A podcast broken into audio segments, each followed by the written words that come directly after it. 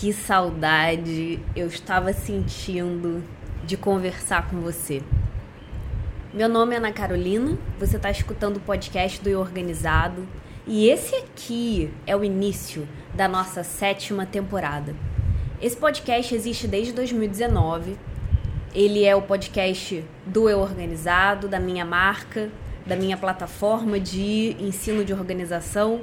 Eu sou a sua digníssima anfitriã, Ana Carolina, eu produzo os conteúdos daqui. E eu quero relembrar como esse podcast acontece, caso você esteja chegando aqui pela primeira vez rapidamente.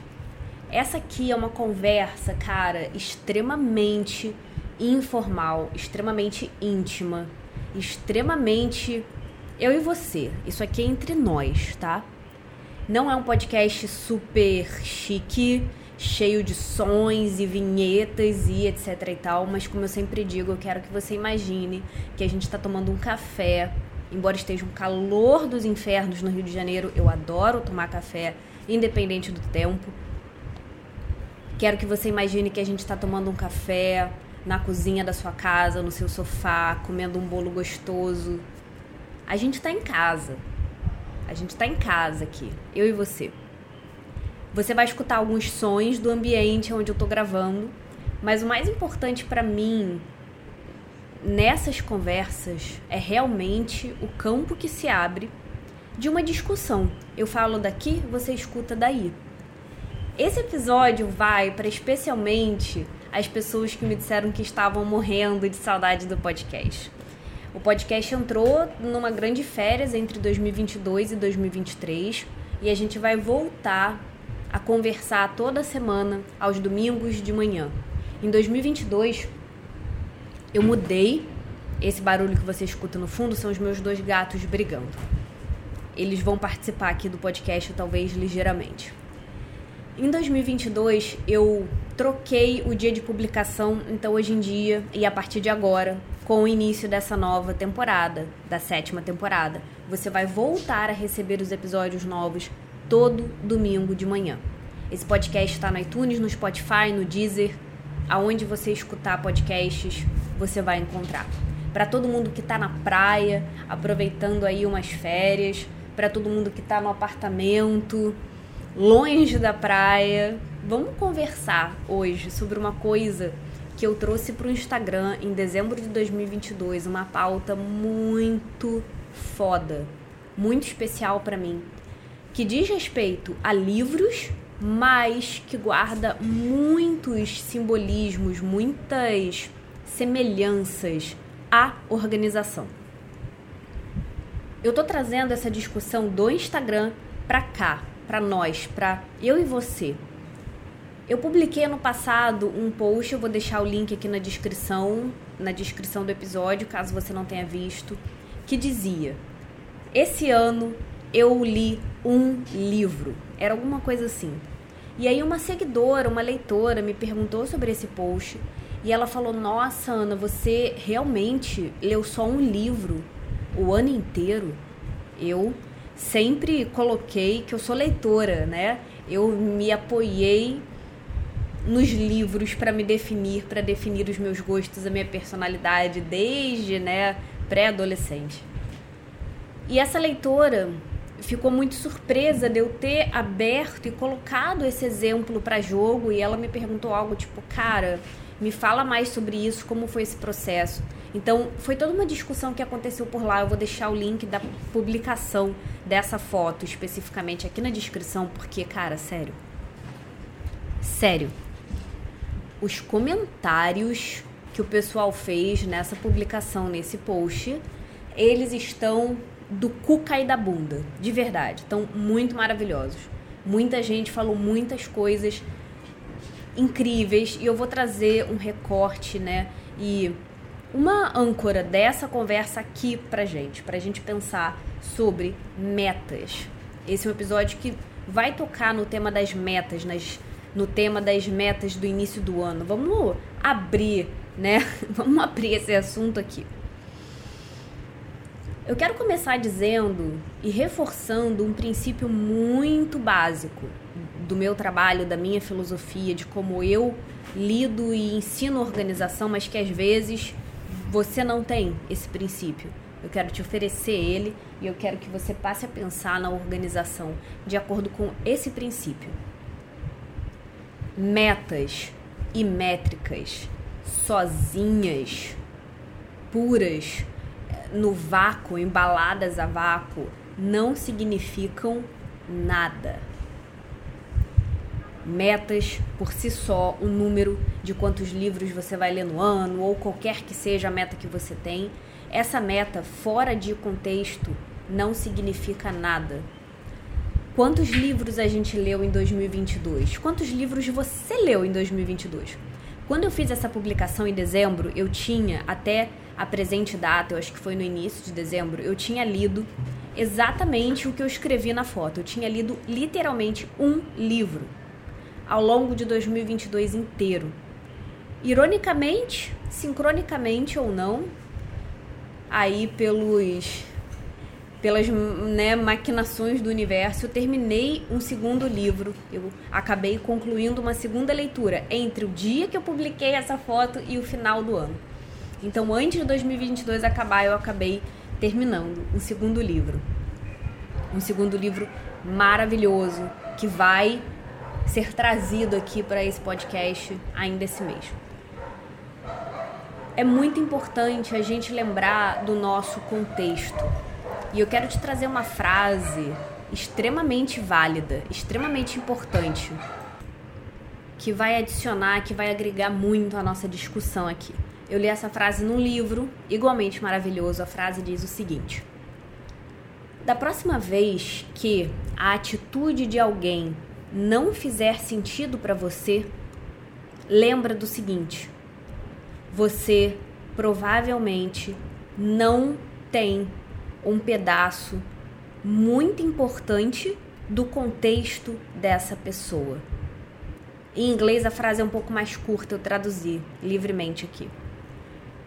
Trocando em miúdos, quando alguma atitude, seja nossa, seja dos outros, não faz sentido pra gente, a gente não tem uma peça do quebra-cabeça do contexto daquela pessoa. Isso é fato, isso é assim, batata. Isso vale para você e isso vale para os outros também. Quando a gente fala de metas que a gente não alcançou, metas falhas, metas que não foram conquistadas, a gente precisa lembrar. E a gente precisa se perguntar: você realmente está pensando em toda a sua situação? Você fez uma retrospectiva do ano passado? Você fez uma retrospectiva de 2022, no caso? Você lembra pelo que foi que você, pelo que foi que você passou no último ano? Pelo que foi que você passou no último ano. Te pergunto aqui agora. Pelo que você passou no último ano. De que forma o ano retrasado informou as escolhas que você fez no ano passado? Já pensou nisso? Que nesse caso é 2021, 2022. Tempo depois da pandemia se tornou, enfim, um ninho um ninho de minhocas, um ninho de abelhas, assim, completamente confuso e subjetivo. De que forma o seu ano retrasado informou as suas escolhas do ano passado? E de que forma o ano passado vai informar, vai influenciar as escolhas desse ano? O seu ano passado, seja ele qual for, influencia as escolhas que você toma agora. Dentro do nosso comportamento, principalmente quando a gente fala de organização, metas e objetivos de vida, tudo sempre tem um motivo. Nada é aleatório. Você não tira do cu. Opa! Você não tira do cu. Tudo tem um motivo. Que pode não estar muito consciente, mas aí eu vou trazer uma chave importantíssima para você aqui. Se organizar é tornar o seu contexto de vida, a sua bagagem, a sua história, os seus sentimentos, o seu repertório conscientes para você mesma. Essa é uma definição de organização que mora muito perto do meu coração. Se organizar é esse processo de materializar, trazer para o lado de fora da sua cabeça peças do quebra-cabeça do seu contexto de vida. Tudo que eu estou falando vale para metas de leitura e para outros tipos de metas. Eu não queria fazer um episódio de metas do ano, porque eu posso fazer um dando raid, né? Assim, com muita raiva, mas eu posso também fazer um defendendo, eu posso adotar diversos pontos de vista. Voltando para essa publicação que eu fiz no Instagram, como eu disse, tiveram muitas pérolas, tanto nos comentários quanto nas DMs, nas mensagens privadas, que as pessoas me mandaram por causa dessa discussão. E a Tati, cliente minha maravilhosa que mora no Canadá, beijo, Tati. Ela disse o que ganhou a medalha de ouro de melhor comentário. Eu não vou lembrar exatamente das palavras que ela usou, mas é uma interpretação livre do que eu lembro que ela disse. Ela disse: depois da pandemia, as nossas relações, as nossas formas de se relacionar mudaram muito. E com isso, as nossas necessidades. Cara, é exatamente isso.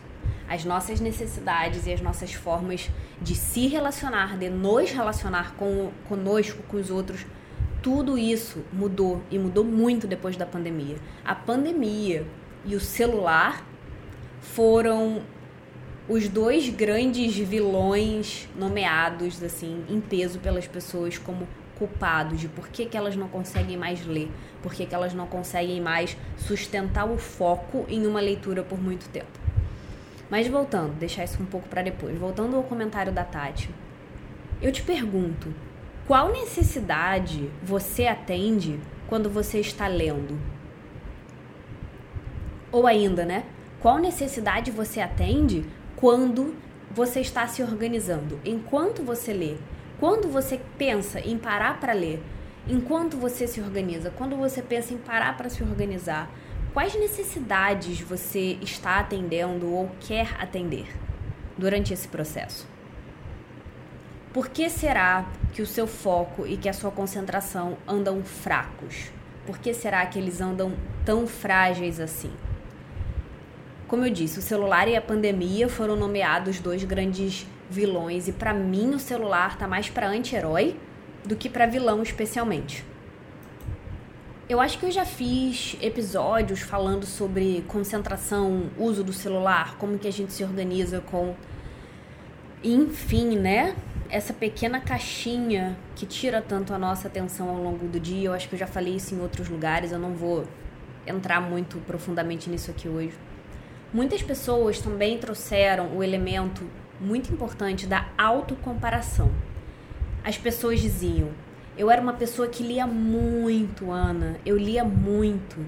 Quando a gente se identifica de uma forma muito profunda, de uma forma muito importante, muito valiosa para nós, com uma coisa, quando aquela coisa é um pilar de quem nós somos, é como a gente se apresenta para o mundo, é como a gente pensa sobre nós mesmos e essa coisa muda, cara, é difícil aceitar a mudança.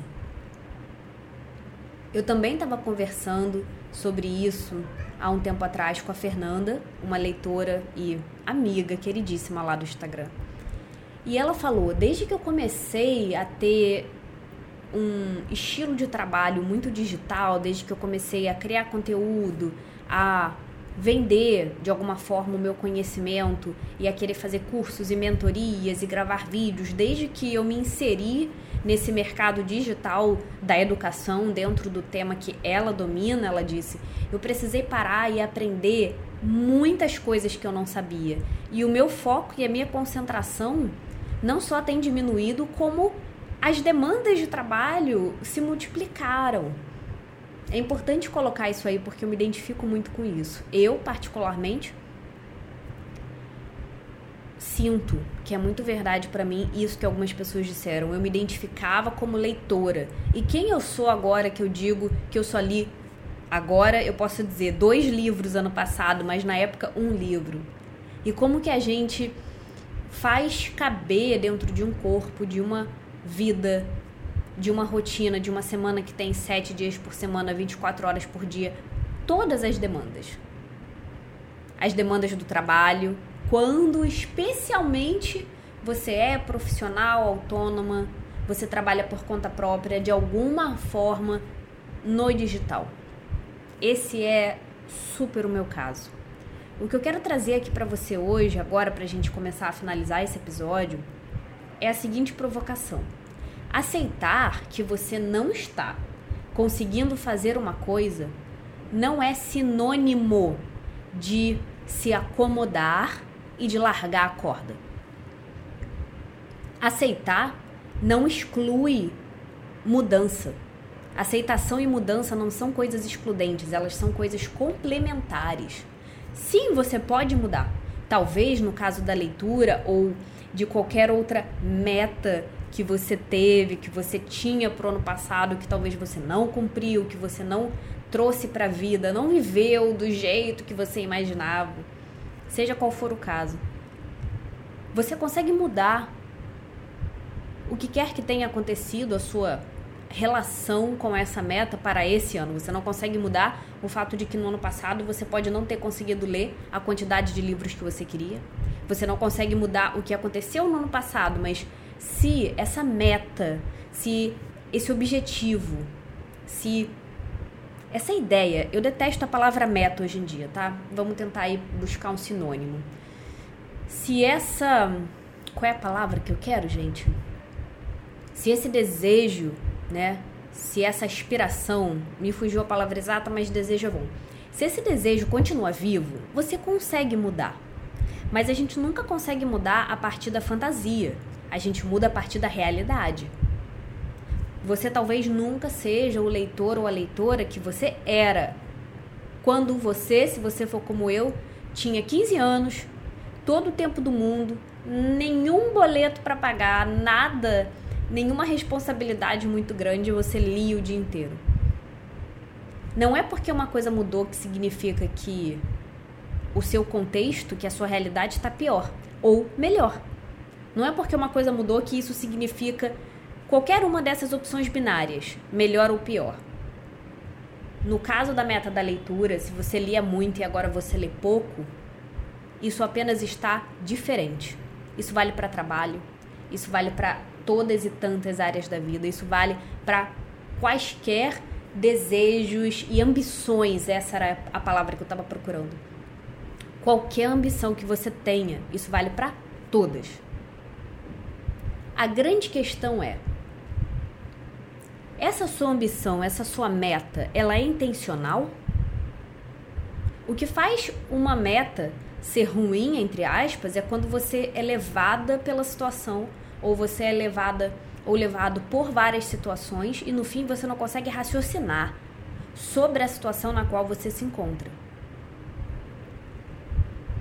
Se você consegue ser intencional em relação às suas metas, independente do número, elas vão ser boas.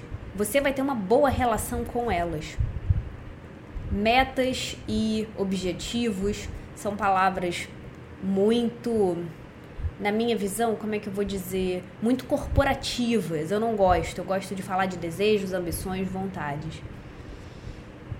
Você pode não ter a vida que você imaginou que você teria nesse ano. Você pode não ter conquistado coisas que você achava que deveria ter conquistado até agora nesse ano. Mas se você tiver realmente disponibilidade mental, organizacional temporal. Se você tiver de fato disposição, você consegue sentar, fazer uma análise e se perguntar: bom, tá, eu não tô onde eu queria estar, tá, eu não tô conseguindo exatamente o que eu queria conseguir, ou eu não tô conseguindo na velocidade com a qual eu queria conseguir. Mas por quê? Por que, que eu não tô conseguindo? Qual é o pedaço do quebra-cabeça do meu próprio contexto que eu não estou vendo? Ou do qual eu não estou lembrando. Você consegue mudar. Virtualmente, qualquer coisa, você consegue mudar muito da sua vida, mas Não a qualquer custo, não de qualquer jeito e com certeza não de forma inconsciente. Eu espero que esse papo tenha feito sentido para você. Eu tô me desenferrujando do hábito do podcast. Vai melhorar. Eu quero muito que essa temporada siga com episódios de 20 a 25 minutos. No final da sexta temporada, se você escutou os últimos podcasts que foram lançados logo antes desse, você vai ver que eu criei um hábito de trazer dúvidas das minhas alunas, conversas e provocações, perguntas mesmo, das minhas alunas para a nossa roda de conversa. Eu vou continuar fazendo isso. Eu quero muito contar mais para você sobre os livros muito legais que eu li. E aí vou te dar uma atualização. 2022 já está começando de um jeito muito mais autêntico para mim, porque agora nessa presente data, março de 2022, eu já consegui ler dois livros. Em dois meses eu li a quantidade de livros que eu passei 2022 inteiro para ler. Não existe certo, gente, não existe errado, não existe bom, não existe ruim. Existe o seu contexto de vida e existem as suas ambições, as suas vontades. Existe muita negociação. E essa é a alma da organização. É para isso que a gente se organiza, para a gente conseguir autonegociar-se. Hum, eu inventei aí a palavra, mas eu tenho certeza que você conseguiu entender o que eu queria dizer. A gente precisa negociar sempre. É muito importante, sim, você pensar sobre o que você quer esse ano, mas também é igualmente importante você lembrar como foi o ano passado. E sentar com você mesma e, entre limitações e dificuldades e vontades e anseios, chegar a alguma conclusão.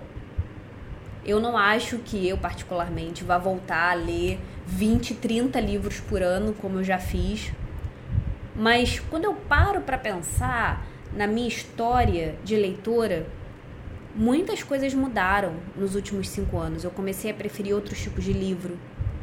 Eu preferi ler menos alguns tipos de livro e mais outros. Eu levo mais tempo para ler os livros que eu gosto agora. Quando a gente para para analisar, tudo tem um motivo. Eu quero muito que você me diga como que essa conversa bateu aí para você, se o que mais se a carapuça que mais te serviu foi a carapuça da leitura sobre livros, se foi essas filosofias mais gerais sobre metas e objetivos, se foi a frase sobre o contexto e a peça do quebra-cabeça.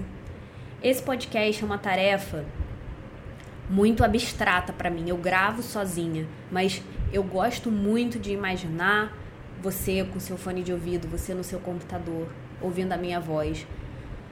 E enfim, esse é o seu momento, é um momento de reflexão. E com esses episódios semanais eu quero te convidar a parar para pensar em alguma coisa, parar para refletir toda semana sobre algum aspecto, sabe, ainda que extremamente abstrato e filosófico da sua vida e da sua organização, porque é assim que aos poucos a gente encontra o tempo para se organizar. E mais do que tudo, eu quero muito saber o que você achou desse episódio muito. Não é sacanagem, não tô dizendo assim, ah, para dizer. Infelizmente, a gente não tem um lugar de comentários no podcast, mas eu vou deixar aqui embaixo o link do meu Instagram. E eu quero muito que você vá lá e me mande uma mensagem me dizendo o que você achou, o que bateu mais em você. E se você tiver uma ideia de tema, uma coisa tipo, ai Ana, aconteceu tal coisa comigo, eu queria muito que você comentasse eu tô com tal dúvida, eu tô com tal anseio. Eu sei que você já falou disso mil vezes, que provavelmente vai ser verdade, mas eu quero muito ver a sua opinião. Me manda a sua sugestão. Para, Dico Doce, me manda a sua sugestão, porque eu quero muito ouvir. Pode ser que eu não consiga fazer um episódio sobre a sua sugestão rápido, mas vai entrar na lista em algum momento, vai gerar uma discussão muito boa. Tenha uma ótima semana e a gente se vê semana que vem. Tchau, tchau.